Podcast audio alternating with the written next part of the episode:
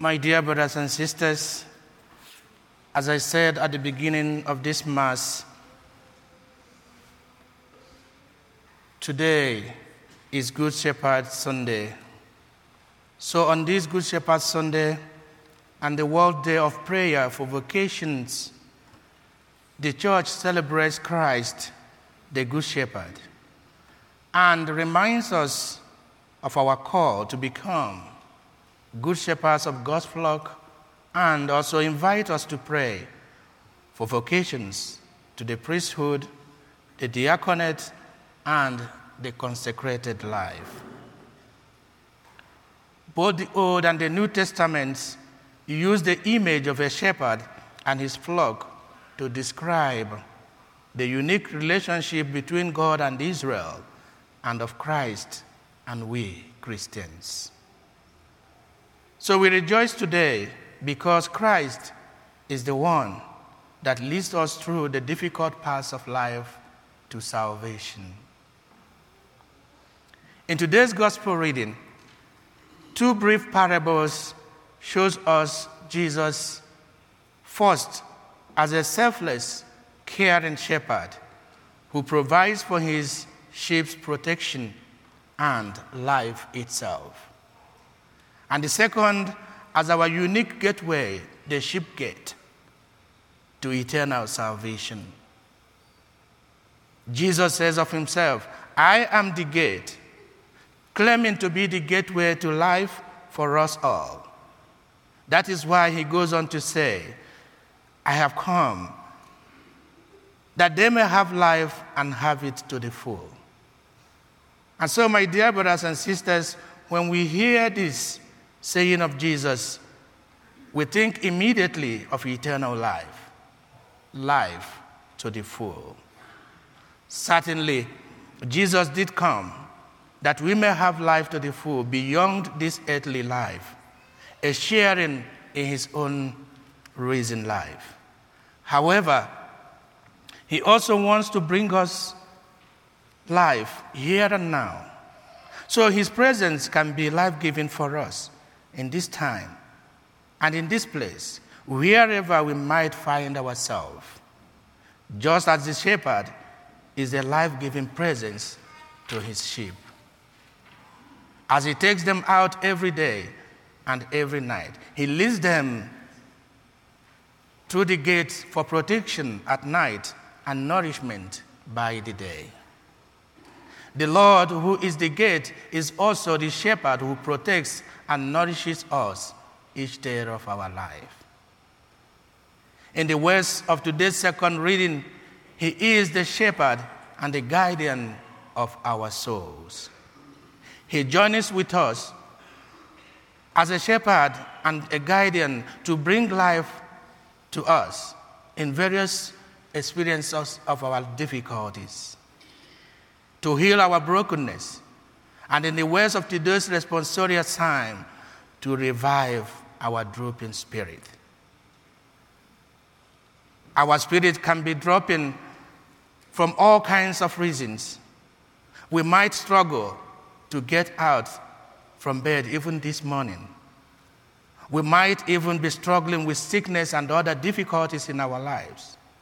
The Lord journeys with us at such times. As we walk, He goes with us, just as He did, if we remember last Sunday's reading on the road to Emmaus, how He followed His disciples when their spirit was dropping. So if we open ourselves to his presence, as those two disciples did, the Lord lifts us up. He will breathe new life into us. He will give us strength in our weakness. He has come and continues to come that we may have life now and beyond our earthly lives. He says, He is an open gate and not a closed one. He is not in the business of locking people out. So he wants people to go freely in and out of him to eternal life.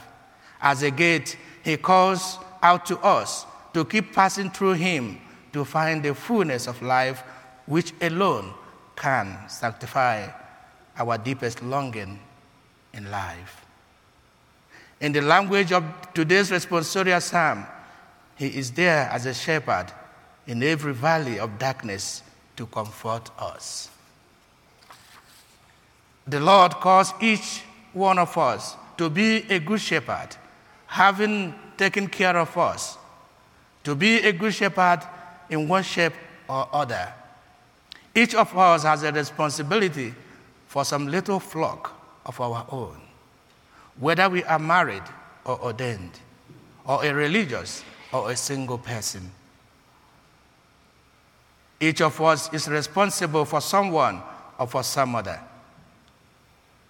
Every one of us is entrusted with the care of others as a shepherd. Hence, we pastors, parents, teachers, doctors, nurses, or government officials, and even caregivers, among others, are all shepherds in one way or the other. So, in the first reading of today, Peter shows us how to be a good shepherd, which led to 3,000 people being converted. And he went on in his pastoral letter, which was taken from the second reading today. Peter further reminds us that to be a good shepherd, one must endure suffering as Christ did for the sake of his flock. Jesus was not selfish or neglected his duty. Instead, he persisted and gave everything for the good of the flock. Peter says to us, Christ suffered for you and left you an example for you to follow. He was bearing our faults in his own body on the cross. So these are the qualities of a good shepherd.